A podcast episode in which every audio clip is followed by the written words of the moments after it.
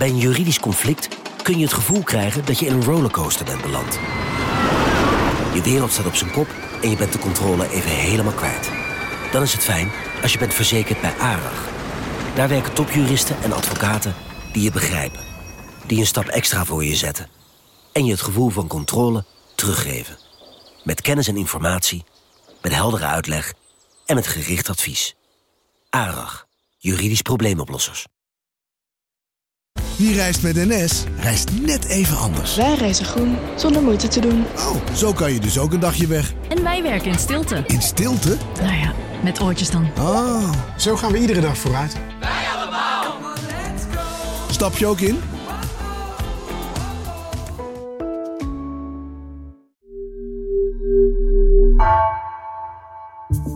Vanaf de redactie van NRC het verhaal van vandaag. Mijn naam is Floor Boon.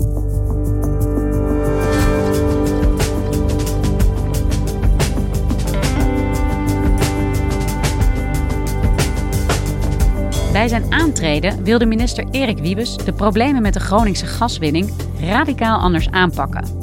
Hij zag het helpen van gedupeerde Groningers als zijn grootste prioriteit. Toch lukte het Wiebes niet om de versterkingsoperatie vlot te trekken, vertelt onderzoeksjournalist Dirk Stokmans, die het dossier tot op de bodem uitzocht.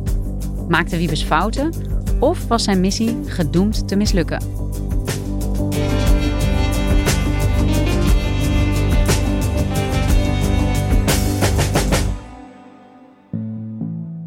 Afgelopen weken heeft de parlementaire enquêtecommissie van de Tweede Kamer onderzoek gedaan naar de Groningse gaswinning. Daar kijken ze vooral naar de gevolgen van die gaswinning voor Groningers. Dus er zijn aardbevingen geweest, huizen zijn beschadigd. Er is sprake van maatschappelijke ontwrichting.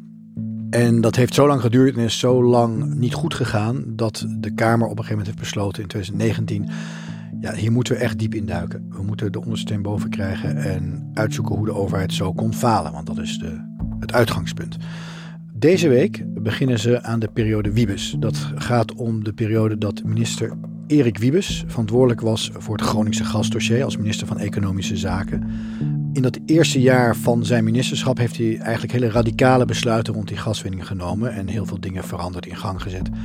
Dat is dus een hele interessante periode. Ik denk niet dat uh, Groningers de behoefte aan hebben dat ik uh, kom meehuilen. Ik denk dat de behoefte van Groningen aan snelheid groter is dan de behoefte aan een schouder. NRC doet samen met Dagblad van het Noorden al een tijdje onderzoek naar die hele gaswinning. Maar we wilden nog een extra stap zetten. Eigenlijk net zoals de parlementaire enquête, nog een laagje dieper graven. Ik heb mij samen met de collega Claudia Kammer uh, gericht ook op de periode Wiebes, die dus uh, deze week aan de orde komt in de parlementaire enquêtecommissie.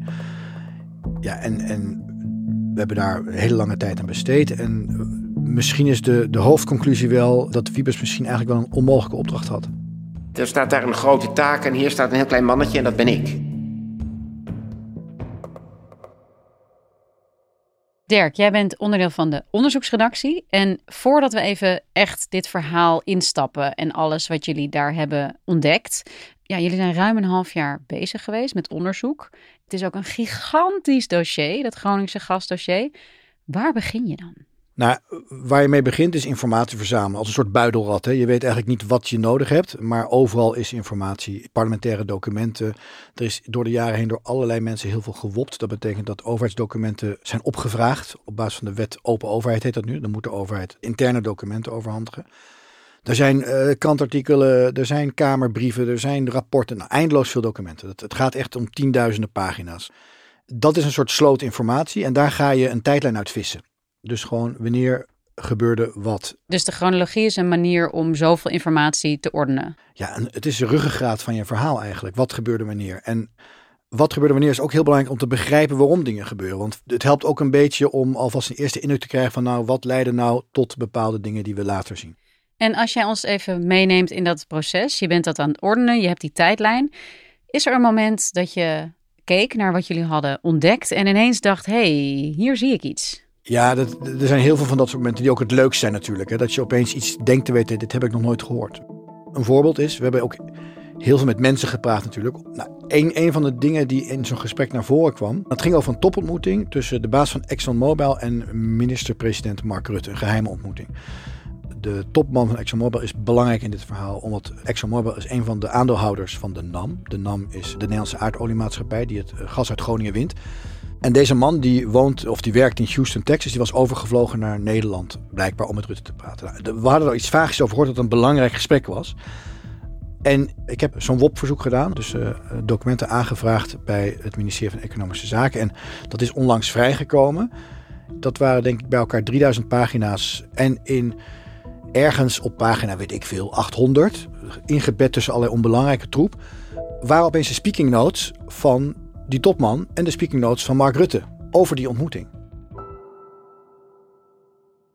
En wat wordt er dan besloten op zo'n moment? Nou, de oliebedrijven willen al een tijdje eigenlijk van het gedoe af.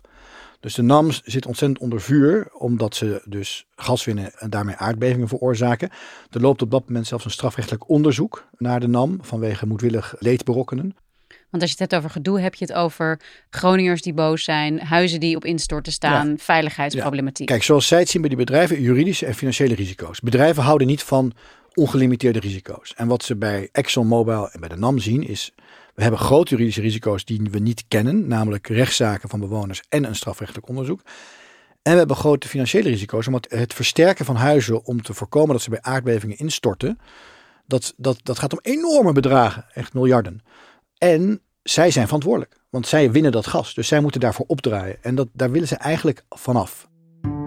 En die ontmoeting was precies op dezelfde dag als een andere hele belangrijke ontmoeting die we uh, hadden ontdekt. En bij beide ontmoetingen zat Erik Wiebes. Tweede gesprek op diezelfde dag is met Erik Wiebes en Hans Alders. Hans Alders heeft de functie Nationaal Coördinator Groningen, een typisch Nederlandse verzinsel. Want wat heeft Hans Alders? Hans Alders heeft de regie, zoals we dat dan noemen, over het versterken van huizen. Hij heeft geen macht en hij heeft geen geld om dat te doen, maar hij heeft wel de regie. Het ging op dat moment misschien om meer dan 20.000 onveilige huizen. Dus het is een enorm probleem. Hans Alders moet het oplossen, heeft geen geld en geen macht. En Wiebes zegt in dat gesprek met Alders, ik ga het helemaal anders doen. En beide ontmoetingen hadden ook eigenlijk grote betekenis voor wat er daarna gebeurde. En het is ook nog zo dat die beide ontmoetingen de dag waren na een relatief zware aardbeving in Groningen. Dus dat is toch, ja, dan zie je opeens dat verhaal ontstaan. Dus een zware beving, allemaal ophef, grote schades, heel veel politieke en media-aandacht. En een dag later zitten hele belangrijke mensen bij elkaar over de toekomst van het dossier te beslissen. Dus jullie zagen dat in die twee ontmoetingen die op diezelfde dag plaatsvonden, dat de Nederlandse overheid daar besloot om het beleid ten aanzien van Groningen en de gaswinning echt helemaal te veranderen. Ja, het besluit viel later, maar die oliebedrijven die stellen een soort ultimatum. En Wiebes die zegt, ik ga het helemaal anders doen. In dit soort eh, processen waar de overheid betrokken is, is alles een soort modder. Weet je, alles, er, gebeurt eigenlijk heel weinig vaak. En dat is zo interessant aan deze moment, dat je echt het begin ziet van een, van een verandering. Dus die, daar wordt het niet besloten, maar je ziet daar begint aan het roer te draaien. En wat is dan het, ja, de verandering van dat beleid of die koerswijziging die in gang wordt gezet? Hoe ziet dat eruit? Nou, inhoudelijk was de redenering van Wiebes eigenlijk heel eenvoudig, zou je kunnen zeggen. Aardbevingen worden veroorzaakt door de gaswinning. Als er geen gaswinning zou zijn, dan zouden er misschien ook geen aardbevingen zijn. Zijn gedachtegang was, nou ja, ik, ik heb allerlei knoppen, maar de enige knop die denk ik werkt is de knop van de gaswinning. Daar moet ik aan gaan draaien. We gaan gewoon naar nul. Wat een echt een radicaal besluit was. Dat was altijd jarenlang totaal onmogelijk. Goedenavond. Het is een historisch besluit, zeker voor Groningen. Want de gaswinning in Groningen gaat stoppen. Uiterlijk 2030 gaat de gaskraan helemaal dicht. Vandaag beantwoordt het kabinet die door te zeggen dat de gaswinning gewoon gestopt wordt. Dus Erik Wiebes zegt, we gaan de gaskraan dichtdraaien. We gaan geen gas meer uit de grond oppompen. Had hij daarbij ook de kennis en de wetenschap dat door dat te doen, dat er in de toekomst geen aardbevingen meer zullen gaan plaatsvinden? De instituten die, die daarover nadenken en daarop uh, op studeren, die waren wel voor het grootste het over eens dat er een relatie was. Dus bij afnemende gaswinning zou je minder bevingen krijgen. Maar daar zijn een paar mits en maren. Eén is een besluit om het gas niet meer te winnen, is nog niet. Dan is het gas wordt nog steeds gewonnen. Een besluit is niet hetzelfde als de werkelijkheid. Andere is, hoe snel ga je die gaswinning afbouwen? Dat bepaalt natuurlijk ook wanneer die aardbevingen minder worden. En waar ook echt onduidelijkheid over was, was wat is nou de directe relatie? Dus ja, het wordt minder, maar hoeveel minder wordt het? Wanneer wordt het minder? Daar was op het moment dat Wiebes dat besluit dan veel onzekerheid over. Dus Wiebes heeft voor zichzelf, is hij ervan overtuigd, het moet naar nul. Want anders kan ik die, die veiligheid nooit garanderen. Maar er zijn een paar ja, grote problemen met, met dat voornemen. Hij moet ten eerste zijn collega's in het kabinet meekrijgen, in de ministerraad. Want dit is een besluit dat hij niet alleen zelf kan nemen. Je moet je voorstellen, in de tien jaar voor hij aantreedt, werd er gemiddeld 10 miljard euro per jaar door de staat aan de gaswinning verdiend. Dat is geen uh, klein bier. Dat is één ding. Dus hij moet zijn collega's overtuigen dat het een goede stap is. En daarvoor gebruikt hij ook een ander argument, namelijk, ja, maar als we die gaswinning terugdringen, hoeven we ook veel minder te versterken. Dus hij zegt, nou, we moeten even geen gekke nieuwe dingen doen in die versterking. Dus de huizen die al versterkt worden, gaan door. Maar de huizen die nog niet echt versterkt worden, maar waar allemaal plannen voor zijn en toezeggingen zijn gedaan, daar stoppen we even mee. Ja, dus we zitten inmiddels op een punt in de tijd dat er wordt besloten om de gaswinning helemaal te stoppen. Ja. Uh, intussen zijn er nog heel veel Groningers die in onveilige huizen wonen of die toezeggingen hebben gehad dat hun huis wordt versterkt. Ja, wat gebeurt er met hen op dat moment? Duizenden mensen hebben al gehoord dat hun huis onveilig is. Nog niet gehoord wat ermee moet gebeuren. Duizenden mensen eh, hebben al een inspectie van hun huis gehad. Dus verwachten dat ze iets daarover gaan horen. Er zijn allemaal lopende processen. Dus heel veel mensen zitten te wachten op, op ja, uitsluitsel. Er moet snel duidelijkheid komen of de versterkingsoperatie in het aardbevingsgebied uitgesteld wordt of toch per direct uitgevoerd gaat worden. Aanleiding hiervoor is de onduidelijkheid die ontstaan is naar aanleiding van een brief die bij 3000 mensen op de mat is gevallen, waarin gesteld wordt dat er meer tijd nodig is om te bepalen of het versterkingsprogramma doorgaat. Dus er is continu al onzekerheid en hij doet er eigenlijk weer een ja, wat meer onzekerheid bij, want we gaan alles opnieuw bekijken. Nou, het is niet alleen de, de brief die die onduidelijkheid heeft veroorzaakt, maar ook de berichtgeving eromheen. Willen ze nu uh, de versterking eigenlijk per direct vertragen of gaan we op volle kracht eerst door totdat helder is hoe de nieuwe situatie eruit gaat zien? Hadden de Groningers op dat moment door wat er eigenlijk speelde? Nee, totaal niet. Zij hoorden natuurlijk vaak gewoon niks als er weer ruzie was uh, in de bestuurskamers of als er weer geen geld was om de dingen te doen die moesten gebeuren. Of ze kregen uitstelbrieven. Als je wist wat er binnenskamers gebeurde, dan zag je door die, in die brieven een beetje doorschemeren. Maar die, wat je dan zag was gewoon dat er onbegrijpelijke teksten werden opgesteld om niet te vertellen wat er aan de hand was, maar toch ook de indruk te geven dat er niks aan de hand was. Dus zij wachten en wachten en wachten en wachten. En er kwam soms een resultaat uit wat voor hen onbegrijpelijk was. En dat was dan ja, een soort politiek compromis of een compromis, een financieel compromis wat binnen de kamers was gesloten. En ik denk dat wij wel licht werpen op de oorzaken van die compromissen, die dus wel uh, het probleem politiek vooruit helpen, maar voor de mensen vaak tot grote problemen leiden. Een mooi voorbeeld is een familie die we spraken. Die zaten in een versterkingsoperatie. Hun huis moest gesloopt worden. Volgens iedereen was het onveilig, dus daar was geen discussie over. Maar wat was er gebeurd? De versterkingsplannen waren al gemaakt voor 1 juli 2018. Maar op 1 juli 2018 trad er een nieuwe wet in werking dat alle nieuwbouwhuizen gasloos moesten worden gebouwd. Dus als je een nieuw huis bouwt, moet dat zonder gasaansluiting. Dat kost een beetje meer, blijkbaar, dan huizen met gas. De NAM die was verantwoordelijk voor de financiering van dit huis en allerlei vergelijkbare huizen van, van dit gezin. Maar de NAM zei, ja luister, we gaan niet voor dat gasloos bouwen bijbetalen, want dat heeft niks met de veiligheid te maken. Nou, wat gebeurde er? Wiebes had dus gezegd, luister, wij betalen als staat de kosten van de versterking en wij declareren dat, simpel gezegd, achteraf bij de NAM. Dus wij doen wat we nodig vinden en we gaan met de NAM aan de achterdeur, noemde hij dat altijd, met de NAM gaan we aan de achterdeur ruzie maken over wie wat betaalt. Te allen tijden zal de NAM de schade en de versterking tot in het oneindige, zolang nodig, betalen. Maar in de praktijk gebeurde dat niet. In de praktijk was het zo dat de NAM zei, nou we betalen niet voor het gasloos bouwen. En de overheid zei, dat moeten jullie wel, want regels zijn regels. En die discussie heeft maandenlang gewoon in een impasse gezeten.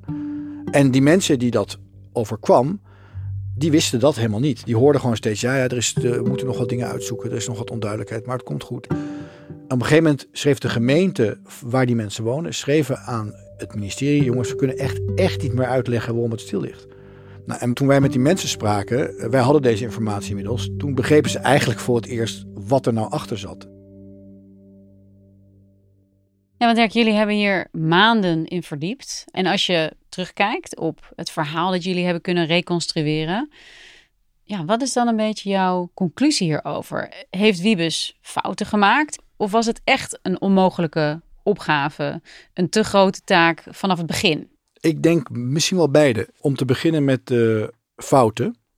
Ik denk dat hij een paar fouten heeft gemaakt. Eén is te denken dat de, de, de elegantie van die redenering, minder gas is minder aardbevingen, moest natuurlijk in de praktijk worden uitgewerkt. En daarvoor waren eigenlijk de instrumenten, het gereedschap was daar niet voor. Hij, hij zei, ik heb de financiering aan de voordeur geregeld, maar dat bleek in de praktijk heel lastig te gaan. Dus, dus allemaal dingen die hij wel, denk ik, wilde en die iedereen wel wilde, lukte niet in de praktijk. Dus het was een soort te veel wensdenken en te weinig zorgen dat het ook echt gebeurt. Dat is een deel van de fout. Een ander deel van de fout is veel fundamenteler. En dat is dat Wiebes dacht dat het Groningse probleem een probleem was van de technische onveiligheid van huizen. Namelijk, als ik een technisch onveilig huis veilig maak, ben ik klaar. Wat Groningse bestuurders en bewoners hem probeerden uit te leggen, is dat mensen die jarenlang in onzekerheid leven over de toestand van hun huis, gevangen zitten. Ze kunnen hun huis niet makkelijk verkopen, want iedereen weet dat is misschien een onveilig huis. De mensen zitten gewoon vast in een soort ja, gestolen jaren, noemde iemand het. En ze zien om zich heen, dat huis wordt versterkt in mijn straat, waarom mijn huis niet? Die krijgt een nieuw huis. Ik krijg alleen maar een uh, stut tegen hem. Dus ze zien ook, gemeenschappen worden ook verscheurd door de onbegrijpelijkheid van de versterking. Die, en de onbetrouwbare overheid. Dat ook. Het voelt, kijk, je kan technisch misschien wel uitleggen waarom één huis onveilig is en het huis ernaast niet. Maar als één iemand een nieuw huis krijgt van de staat en jij zit in je oude uh, jaren 60 woning, terwijl je denkt, maar de grond beeft onder mijn voeten toch precies hetzelfde en mijn huis ziet er hetzelfde uit dat leidt tot enorme spanningen in die wijken ook. Overheden die daar zaten, dat is het probleem wat je moet aanpakken. Niet alleen maar die huizen, maar die, die, die gemeenschappen vallen uit elkaar, die verbrokkelen. Je moet, je moet de mensen een toekomstperspectief geven. Dus dat, is, dat zijn de fouten misschien. En ik denk dat het, het probleem was het wel onoplosbaar. Ik denk dat je hier ziet, uh, iets wat je vaker ziet de afgelopen jaren, is dat de Rijksoverheid, de kabinetten van de afgelopen tijd, problemen eigenlijk altijd zo groot laten worden dat ze niet meer oplosbaar zijn. Dus ik denk dat op het moment dat Wiebes aantrad, dat dat probleem rond het versterken van Groningen, van die, uh, dat, dat dat misschien wel onoplosbaar was. Dus in ieder geval nog niet opgelost. En ik zeg eerlijk, het ei van Columbus is ook nog niet gevonden. Ik weet dat als de huizen versterkt moeten worden, dat het moet. En, en dan, dan, dan moet er iets. Maar ik weet het nu niet. Ik ben hier heel erg uh, somber over. Ja, en deze week uh, gaat de parlementaire enquête verder. Ja. Uh, hier zal over gesproken worden. Dit is ook nieuwe informatie die jullie eigenlijk toevoegen aan, aan dit dossier. Maar ja, wat hebben Groningers hier nu aan? Gaan zij ja, echt nog merkbare voordelen halen uit dingen die nu naar boven komen uit die periode? Nee, dat denk ik niet. Ik denk dat het wel helpt altijd dat mensen zien wat je overkomen is. In die hè, erkenning van, van het verdriet of van de zorgen. Ik denk dat de enquête daar misschien wel aan kan bijdragen. Ik denk dat het toch ook een zekere vorm van ja, verantwoordelijke aanwijzing kan ook helpen. Maar of de Groningers die in die versterking zitten of in die schadeclaim zitten, daar in de praktijk wat aan hebben, dat vraag ik me af.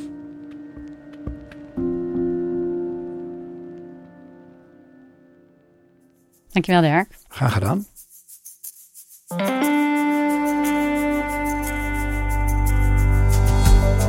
Je luisterde naar vandaag, een podcast van NRC. Eén verhaal, elke dag. Deze aflevering werd gemaakt door Anna Korterink en Marco Raaphorst. Dit was vandaag. Morgen weer.